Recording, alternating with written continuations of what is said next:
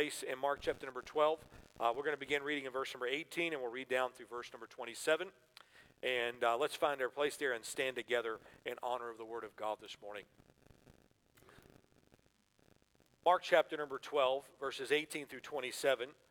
This composes the central passage of this text. It's the, the central thing that the text is building up to, and the text will run away from as we finish this passage of Scripture. Um, he's walking into this, and this is the question of the resurrection. And uh, what a central text it is. And so let's read it together uh, thoughtfully this morning. Then come unto him the Sadducees, which say there is no resurrection. And they ask him, saying, Master, Moses wrote unto us, if a man's brother die, and leave his wife behind, and leave no children, that his brother should take his wife and raise up seed unto his brother. Now there were seven brethren, and the first took a wife, and dying left no seed, and the second took her and died, neither left he any seed, and the third likewise, and the seven had her and left no seed, and last of all the woman died also. In the resurrection, therefore, when they shall rise, whose wife shall be shall she be of them? For the seven had her to wife. And Jesus answering and said unto them, Do ye not therefore err, because you know not the scriptures, neither the power of God? When they shall rise from the dead, they neither marry nor are given in marriage, but are as the angels which are in heaven. And as touching the dead that they rise, have you not read in the book of Moses how in the bush God spake uh, unto him, saying, I am the God of Abraham, the God of Isaac, the God of Jacob? He is not the God of the dead, but the God of the living. Ye therefore do greatly err. Let's pray together. Father, thank you for your word. Thank you that we can draw instruction from it. Lord, may we be students of the word this morning. But Father, I pray that we would not just fill our heads this morning with what we need to know, but Father, our hearts would be stirred and our hands and our feet would be moved to action this morning. And Lord, help us, Lord, to step out in faith on what your word has to say today. In the precious name of Jesus, we ask all these things. Amen. You can be seated there. I never come to this text of Scripture without thinking of a little uh, humorous anecdote that I was that was read for me when I was uh, just a kid growing up in church, and uh, it always comes to my mind when I read this passage of Scripture because of the line in it. Um, just for context of what this is, this is the story of a guy not getting the Bible stories exactly right. And maybe confusing a few Bible stories together. So, those of you that know your Bibles well, you might pick up a few different stories in this. And some of you uh, that you're maybe just new to it, uh, you might hear one or two things in this that resonate. This is meant to be humorous. Here's the story A church council is examining a candidate for membership. One of the questions they ask him is, What part of the Bible do you like best? I like the New Testament, he responded. What part of the New Testament do you like? I like the book of parables. And he said, Well, would you kindly relate one of those parables to us? So the uncertain candidate bluffed as follows Once upon a time, a man went down from Jerusalem to Jericho and fell among the thieves, and the thorns grew up and choked him. And he went on and met Queen Sheba and she gave him a thousand talents of gold and silver and a hundred changes of raiment. And he got his chariot and he drove furiously. And when he was driving under the juniper tree, his hair got caught in a limb and left him hanging there. And he hung there for many days and many nights, and the ravens brought him food to eat and drink. And one night while he was hanging there asleep, his wife Delilah came and cut his hair off. And he dropped and fell on stony ground. And it began to rain, and it rained 40 days and 40 nights, and he hid himself in a cave. And he went on and met a man who said, Come in and take supper with me. But he said, I cannot come, I have married a wife. And the man went out of the highways and byways and compelled him to come. And He went on and came to Jerusalem, and he saw in Jerusalem the queen Jezebel sitting high up in the window. When she saw him, she laughed, and he said, Throw her down out of there. And they threw her down. And he said, Throw her down again. And they threw her down again. He said, Throw her down 70 times 7. and of the fragments that remained, they picked up 12 baskets full. Now the question remains whose wife will she be in the day of judgment? There was no one on the council who felt qualified to question the candidate. Father, for each council member suspected their own unorganized Bible knowledge was as sketchy as his, so they voted him in for membership. so, but uh, hopefully, we get a little more clarity this morning than that story left us with. Um, so, we approach this text this morning and we're reminded that we're on the journey to the cross.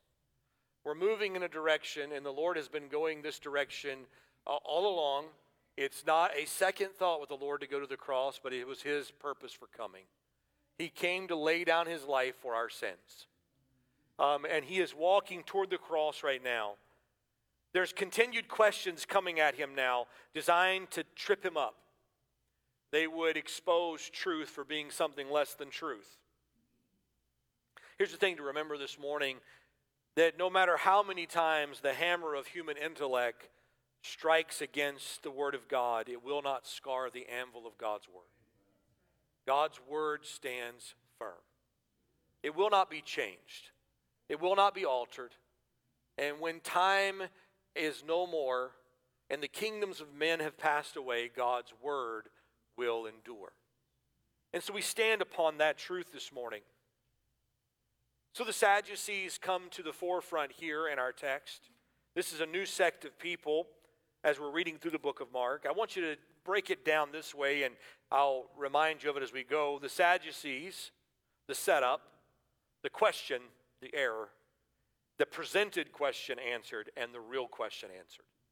And so we'll walk through the text in that way this morning. And so the Sadducees, who are the Sadducees? Who are these men that have gathered together? And we see in verse number 18, and then come unto him the Sadducees, which say there is no resurrection and they ask him, saying, so these Sadducees, whoever they are, they deny the resurrection's existence. They don't believe the resurrection happens. As a matter of fact, we find from other passages of Scripture that they deny the presence of angels and supernatural. Um, they were uh, a ruling class of Jews, and so they carried uh, political weight in the economy they were in. Uh, and many would have sat on the Sanhedrin. They were conservative in a religious way in that they would only take the plain reading of the text and nothing more. And they denied any possibility of a resurrection or an afterlife. Another thing is they would only hold to the first five books of the Bible as being completely authoritative. The rest of the Bible was kind of, or the rest of the Old Testament, rather, at that time, would have been uh, under scrutiny in their mind. The Pharisees, they were ritualists. And we see them in their rituals all throughout the book of Mark. And if the Pharisees were ritualists, then the Sadducees were rationalists. They wanted to see it, they wanted to understand it, they wanted to be able to examine it and break it down. And so they concluded that the soul of man does not survive the body. Simply, when you die, that's it. You're done. And this is what they held to. So you have a three score and ten to live, and once that's over with, you cease to exist, your soul ceases to exist, and you're no more. That's a pretty empty way of looking at life. There's no hope in that. They claim no clear instruction of the Old Testament pointed to a resurrection. And they were direct opposition to the Pharisees. I pointed out in Acts chapter 23, and uh, I want to point you there to it this morning, and I'm going to turn there this, this hour. But in Acts 23, the Apostle Paul finds himself in a little bit of hot water. And in this text, he is trying to give an account of what he believes, and he is confronted with the high priest who smites him on the mouth, and Paul responds. It's, it's kind of a humorous exchange here. Verse number two of chapter 23, he says, And the high priest Ananias commanded them that stood by to smite him on the mouth. And then Paul said unto him, God shall smite thee, thou whited wall. For thou sittest to judge me after the law, and commandest me to be smitten contrary to the law. And they that stood by, revilest thou God's high priest? And said Paul, I wist not, brethren, that he was the high priest. For it is written, Thou shalt not speak evil of the ruler of thy people. But when Paul perceived that the one part were Sadducees, and the other part Pharisees, he cried out in the council, Men and brethren, I am a Pharisee, the son of a Pharisee. Of the hope of the resurrection of the dead, I am called in question. And when he said so, there arose a dissension between the Pharisees and the Sadducees, and the multitude was divided. So the Sadducees say there is no resurrection, neither angel nor spirit, but the Pharisees confess both. And there arose a great cry, and the scribes that were of the Pharisees' part arose and strove, saying, We find no evil in this man, but if a spirit or an angel has spoken to him, let us not fight against God. And when there arose a great dissension, the chief captain, fearing lest Paul should have been pulled in pieces of them, commanded the soldiers to go down and take him by force. And so Paul uses the division between the Pharisees and the Sadducees to get him out of some hot water. He basically pits them against each other in their argument where they were focused on him. He says, No, I'm a Pharisee, I'm for the resurrection. And the Pharisees went to his defense immediately, and the Sadducees and the Pharisees got arguing with each other, and Paul kind of slips out the back door. And so these were in hot debate against one another. The Sadducees have come and they set up the question. And here's the setup in verses 19 through 22. It's a very long setup. That they're trying to entrap him with Mosaic law and ritual. And so look, if you would, in verse number 19 Moses, Master Moses, wrote unto us. If a man's brother die and leave his wife behind, and leave no children, that his brother should take his wife and raise up seed to his brother. Now, when we read that at first blush, it kind of goes, What? What, what is that? Why? And the, the Jewish law was very clear. And a matter of fact, if you wanted to do some homework in it, you could look at Deuteronomy 25, verses 5 through 6, where this law is spelled out for them. But the, the whole premise of this was a Mosaic law. But I want you to point out how they first address him as master. How many believe, based upon what we've seen from these people, that they really thought of him as a master? or a good teacher or a rabbi. And yet they use this title almost perfunctorily toward him. And then they say Moses. They appeal to the law not to learn, but to expose perceived errors in the teaching of Jesus. We're going to use Moses and we're going to trip you up with Moses, and you'll have nothing to argue back with now. So they refer to what we know as the Levirate law. Now, the word levirate comes from the Latin word leviri, which means brother in law, and that's where we get the word levirate law. It literally means that a brother in law was to have a responsibility to his sister in law if his brother died without bearing children. And the idea of this was to preserve the name of the elder son in the line and lineage and to keep that line moving forward. This was God's order for this. There was also an idea that the inheritance not pass out of the families, but it stay in the families. And also, there's an economic reason why. Because in that day, you would have no Social Security, you would have no pension checks, and there, in many ways, was no way for a woman to make an income in their economy. And so, if a woman had no children, she was left destitute. And so the responsibility of raising up children to that woman, because that would be her insurance for old age of someone to come along and care for her. And this was God's purpose. Now, as often is the case, what they want to take is God's purpose and plan and stretch it to its farthest conceivable point and say, see, that doesn't work. And they want to make light of it by stretching the point even further. So, what was meant to be an insurance and a perpetuation is now being used to trip up the Lord, or they're trying to. So, what takes place? He said, Here's what happens. This one young man, he marries a wife and he has no children and he dies. And so, being the dutiful brother, his second oldest brother, uh, his next younger brother, marries the wife, has no children, and he dies. Then the third one comes along, has no children, and dies. If I were the fourth one, I would have been scared. The fourth one marries her, has no children, and dies. The fifth one, the sixth one, the seventh one marries her, has no children, and dies. And I think it's interesting, too, in their account here, in verse number 22, last of all, the woman also died also. After that ordeal, I think that would probably be a bit of a relief for her. And uh, so she was done. That was quite the ordeal. So all of them now are dead and they ask the question. And they put this out in a way they think, we got him now. Because what confusion is there going to be if they all resurrect and they're looking around for, hey, where's my wife? Whose wife's she going to be? And so they ask the question in verse number 23. Look at the verse 23 with me. In the resurrection, that phrase there, I think, needs some consideration. These men are referring to something they don't believe in.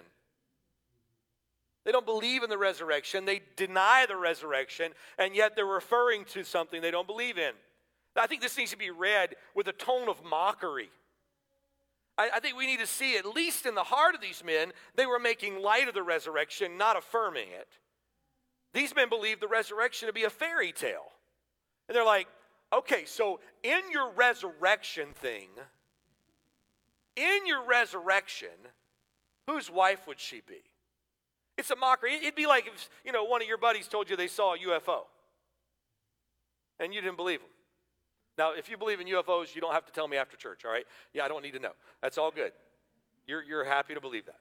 But if somebody said, I saw a UFO, you might look at them and go, So you saw a UFO? Okay, Billy Bob, did it have sparkly lights on it?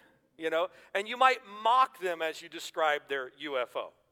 And you might talk down a bit. I think this is what they were doing with the Lord. I think they were mocking and making light of the resurrection. In the resurrection, whose wife will she be? For all married her, and none had children with her. It was always a question to entrap Jesus, not to illuminate truth.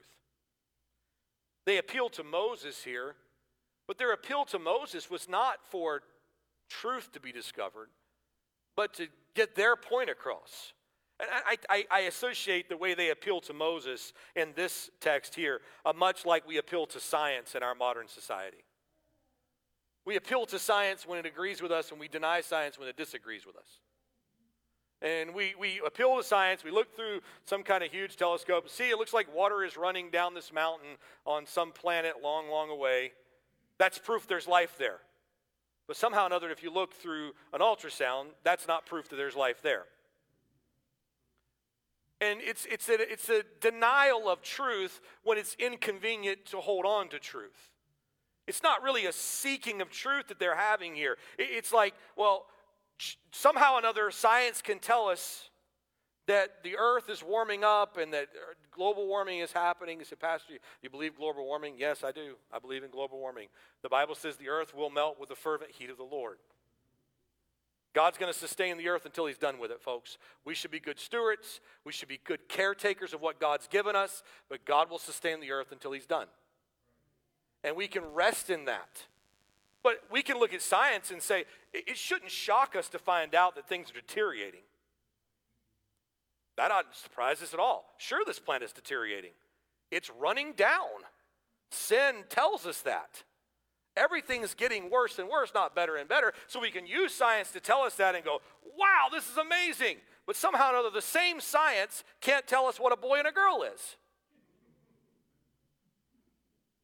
And we ignore science when it's inconvenient and we embrace it when it is. And, I, and by the way, Christian, let us not do the same thing where we embrace Scripture where it agrees with us and we reject it where it disagrees. Let's say, here's the thing the Bible is true, and if I'm, I'm not in line with Scripture, then the Scripture's right and I'm wrong. And so here they're appealing to Moses. They're saying, hey, Moses said this. Jesus points out their error. Look in verse number 24, where Jesus responds. And Jesus answering said unto them, Do ye therefore err? Do ye not therefore err, because you know not the Scripture, neither the power of God? He said, Here's the reason why you're mistaken. You do not know the scripture, and you do not know the power of God. And he just goes right at it. You don't know the scripture, you don't know God's power. Jesus cuts to the chase. This is, and by the way, this is not just the reason they err, but it's the reason we err. It's because we don't know the scripture and we don't know the power of God. And I would contend to you this morning, church, that you will never believe the power of God until you believe the word of God that the Word of God always precedes the power of God. Now, what I mean by that is that we, we, we want God to show us something spectacular and then we'll believe. Here's the thing faith, then sight.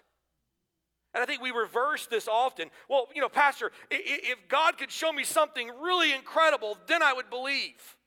If God could do something supernatural, then I believe. Let's see, maybe if God had a group of people who saw the Red Sea parted, and food on the ground every morning, and quail in the evening, and water from a rock, and the earth opening up, swallowing up God's enemies, if they could see all those things, they would never doubt God, right? Now, it, here's the reality supernatural doesn't confirm faith, it's faith in the Word of God. That, the fact that you can believe the Word of God is a supernatural act. And that fact has to precede it. We believe the Word of God, and then we can see what God is doing in the supernatural. Even Jesus, when he's talking in John 16 31, what does he say? The rich man opened up his eyes, being in torment. He said, Send Lazarus, let him dip his finger in water and put it on my tongue, for I'm tormented in these flames. He said, He can't come to you, you can't go to him. There's a great gulf fixed. You know the parable, the account. I believe is a literal account. And then he says, Well, send Lazarus back to my brothers and tell them not to come here. And what was Jesus' response to him? He wanted a supernatural act to overcome their doubt. And Jesus' response is, They have Moses and the prophets. If they will not hear them, they will not believe though one came back from the dead. This morning, let us put the Word of God where our faith rests, and then we will believe the power of God and see the power of God at work. He comes at them in full force. He said, You err because you don't know the scriptures, because you don't know the power of God. Now I want you to see him answering the presented question.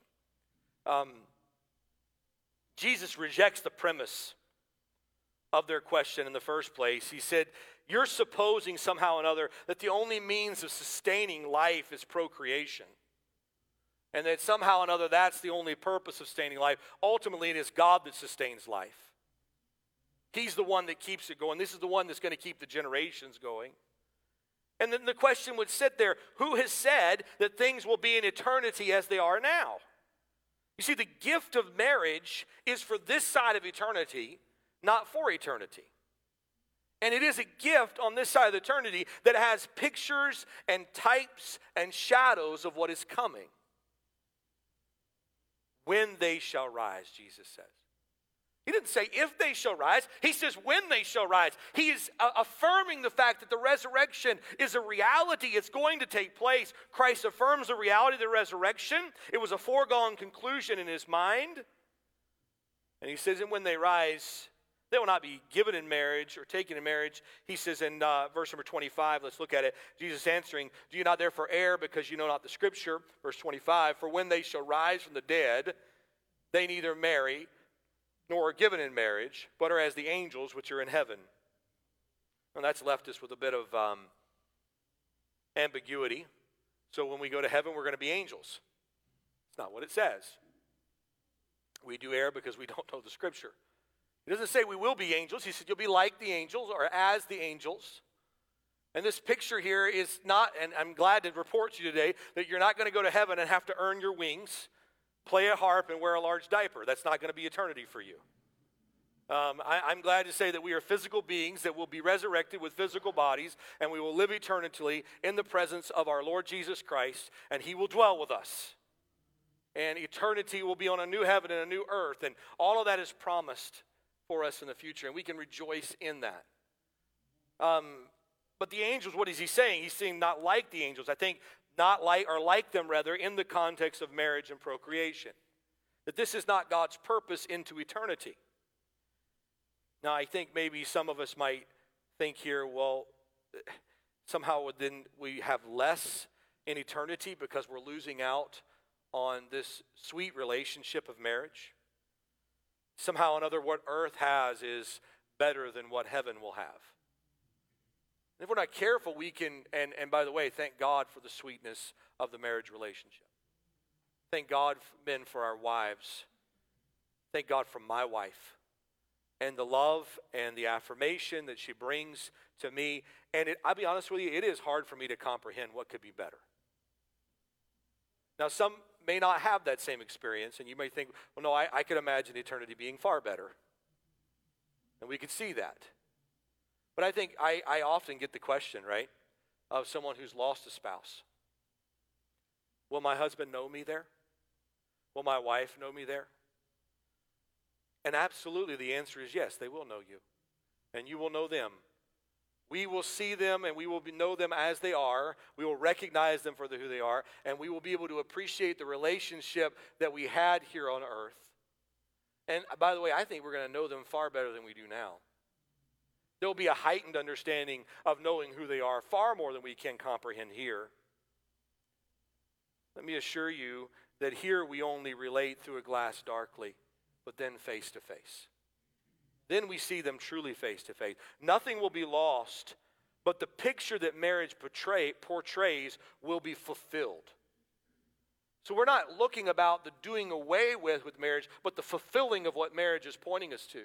And marriage is pointing us to the fact that Christ has purchased the church with his own blood, and he has redeemed a bride to himself that is set apart and holy for himself, and there will be a union like nothing we can comprehend. You see, marriage is only a temporary union and is a shadow of an eternal union that is far more glorious than anything the best of marriages here have enjoyed on this side of eternity.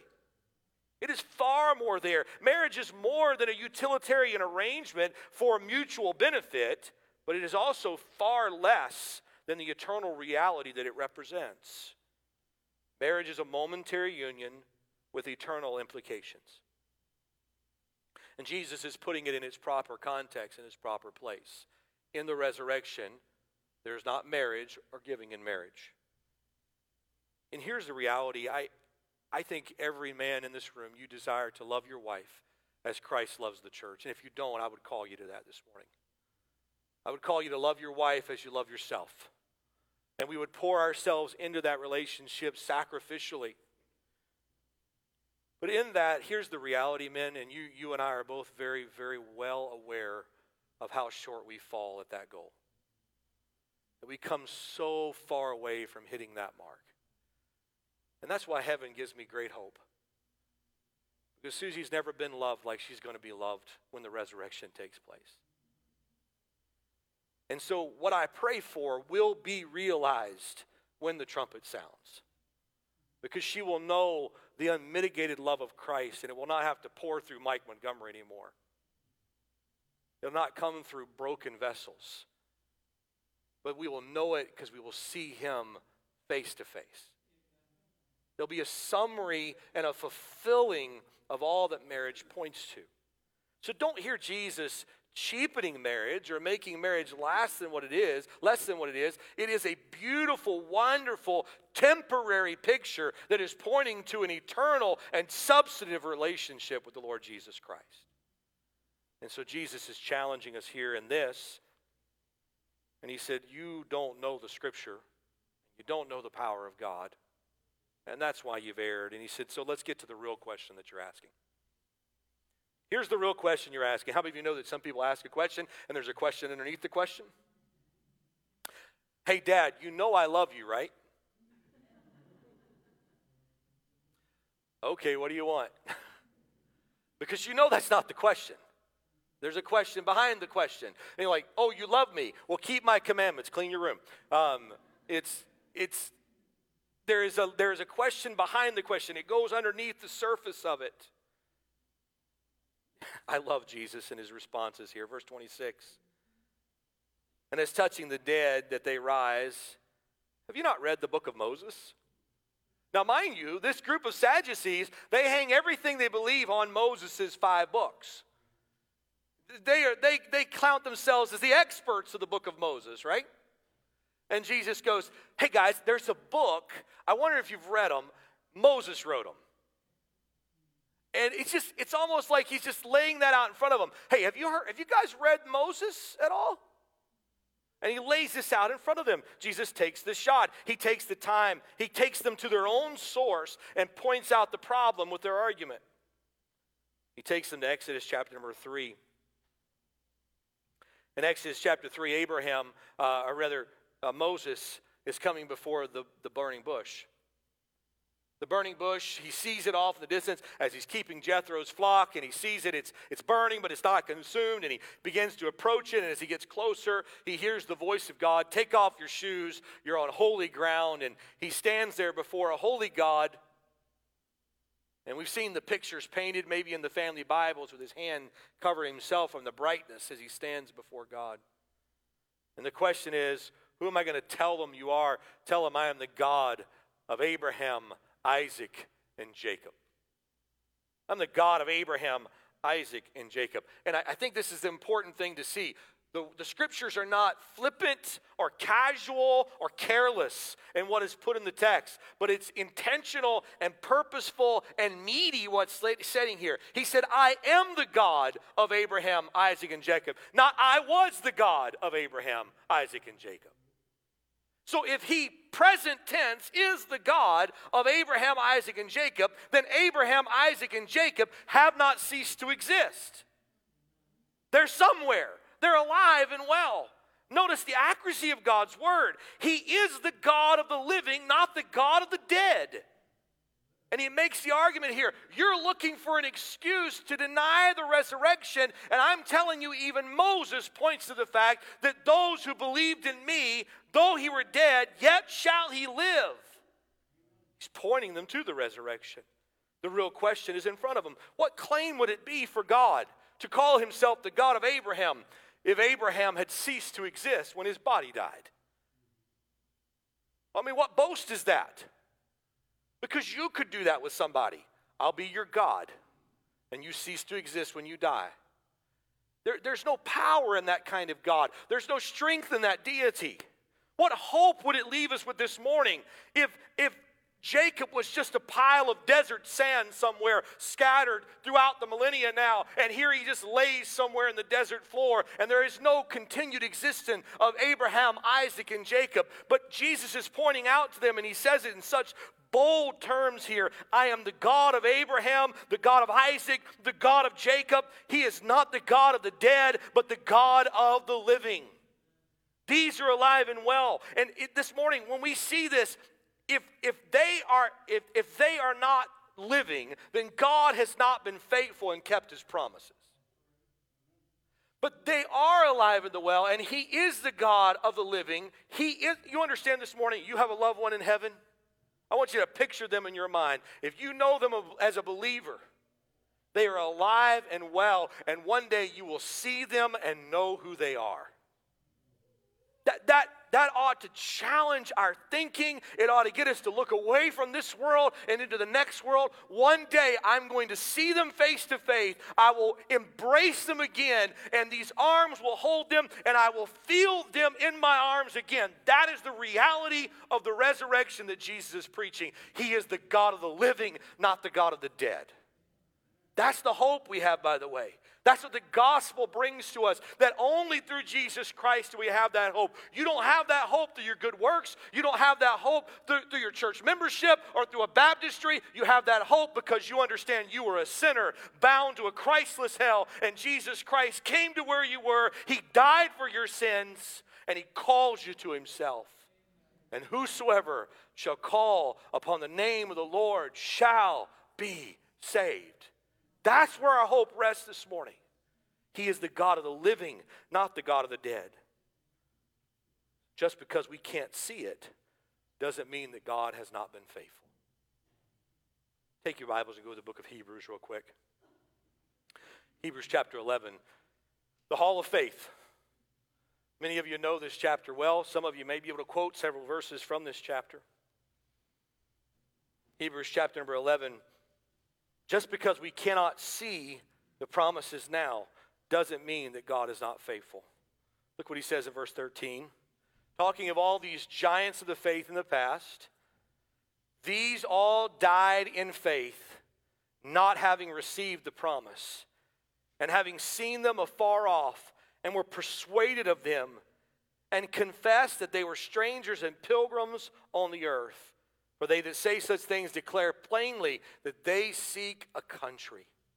And truly, if they had been mindful of that country from whence they came out, they might have had an opportunity to have returned. But now they desire a better country that is in heavenly. Wherefore, God is not ashamed to be called their God, for he hath prepared for them a city. He said they died in faith. They were on the journey to where God had called them, but they didn't receive the fullness of the promise yet. They didn't get the full package yet. There's still a promise anticipated for those who have died that they have yet to receive. You understand that? Our loved ones that are in the grave today, I believe to be absent from the body is be present with the Lord, but they're waiting for a day when their body will be resurrected and the soul and the body be re- reunited, and they died not having received the promise of the resurrection. Jesus is the first fruits of the resurrection, and one day there'll be a resurrection the Lord Himself will descend from heaven with a shout, with the voice of the archangel, the trump of God, and the dead in Christ will rise first. Then we which are alive and remain shall be caught up together with Him in the clouds to meet the Lord in the air, and so shall we ever be with the Lord. And Paul starts that whole passage off when he says this I declare unto you the resurrection. The Lord Himself shall descend from heaven with a shout. You say, Preacher, why does the Lord show up at the resurrection? Because He's told us in John I am the resurrection the life. If the Lord doesn't show up, there is no resurrection. He is the resurrection. The promise, the fulfillment of everything they were looking forward to back there is the Lord Jesus Christ and the resurrected, called out assembly of God's people throughout all ages. And by the way, it's not done yet. Look at the end of this chapter, verse 39. And these all, having obtained a good report through faith, received not the promise. Why? God having provided some better thing for us, that they without us should not be made perfect or complete. The work's not done yet. The race is not finished. The time is not at hand. One day, all this will be done, and we will receive the fullness of the promise of everything that He has promised in Christ. And so, preacher, what do we do now? Look at chapter 12, verse 1. Wherefore, seeing we are compassed about with so great a cloud of witnesses, let us lay aside every weight and the sin which does so easily beset us, and let us run the race with patience, run the, with patience the race that is set before us. So here we are. We're on this journey. We can look back and say, Abraham is alive and well. Isaac is alive and well. Jacob is alive and well. David is alive and well. I could walk through the history of people and I could look back and I could see those who've gone before and know that they're alive and well. And one day I will see them face to face again. But here's the most important thing Jesus is the resurrection. He is alive and well. And one day he will return and all the promises will be fulfilled in him. And so right now, what do we do? We're running the race with a great cloud of witnesses and we continue to do the work that God has called us to do. So, what do we do today? In conclusion, Jesus looks at them. In verse number, uh, I've got to go back to Mark. Verse number 27 He is not the God of the dead, but the God of the living. You therefore do greatly err. Or, I think the ESV says, you are very wrong. You are very wrong. You're missing it. So, how do we avoid the error? Know the Scripture, know the power of God. Read the Word of God, study the Word of God, listen to the Word of God, think on it, meditate on the Word of God, and obey the Word of God. Then we can believe the power of God. Here's the thing if you don't believe the Word of God, you will find a reason to explain away the power of God. But when we believe the Word of God, we can see the power of God. What a miracle it is that God would open our eyes, that we could see the truth of God's word and see his work. He is the God of the living. Would you pray with me this morning? Father, thank you for your word, or thank you for the sufficiency of your of the scriptures. Lord, I pray, Father, that what is said today would bring honor and glory to you. But Lord, I pray, Father, what is done outside the walls of this church would continue to redound to your glory and your praise. Father, thank you for these dear people. Week in and week out, they come, they sit, they listen with their Bibles open, their eyes focused, their ears attuned.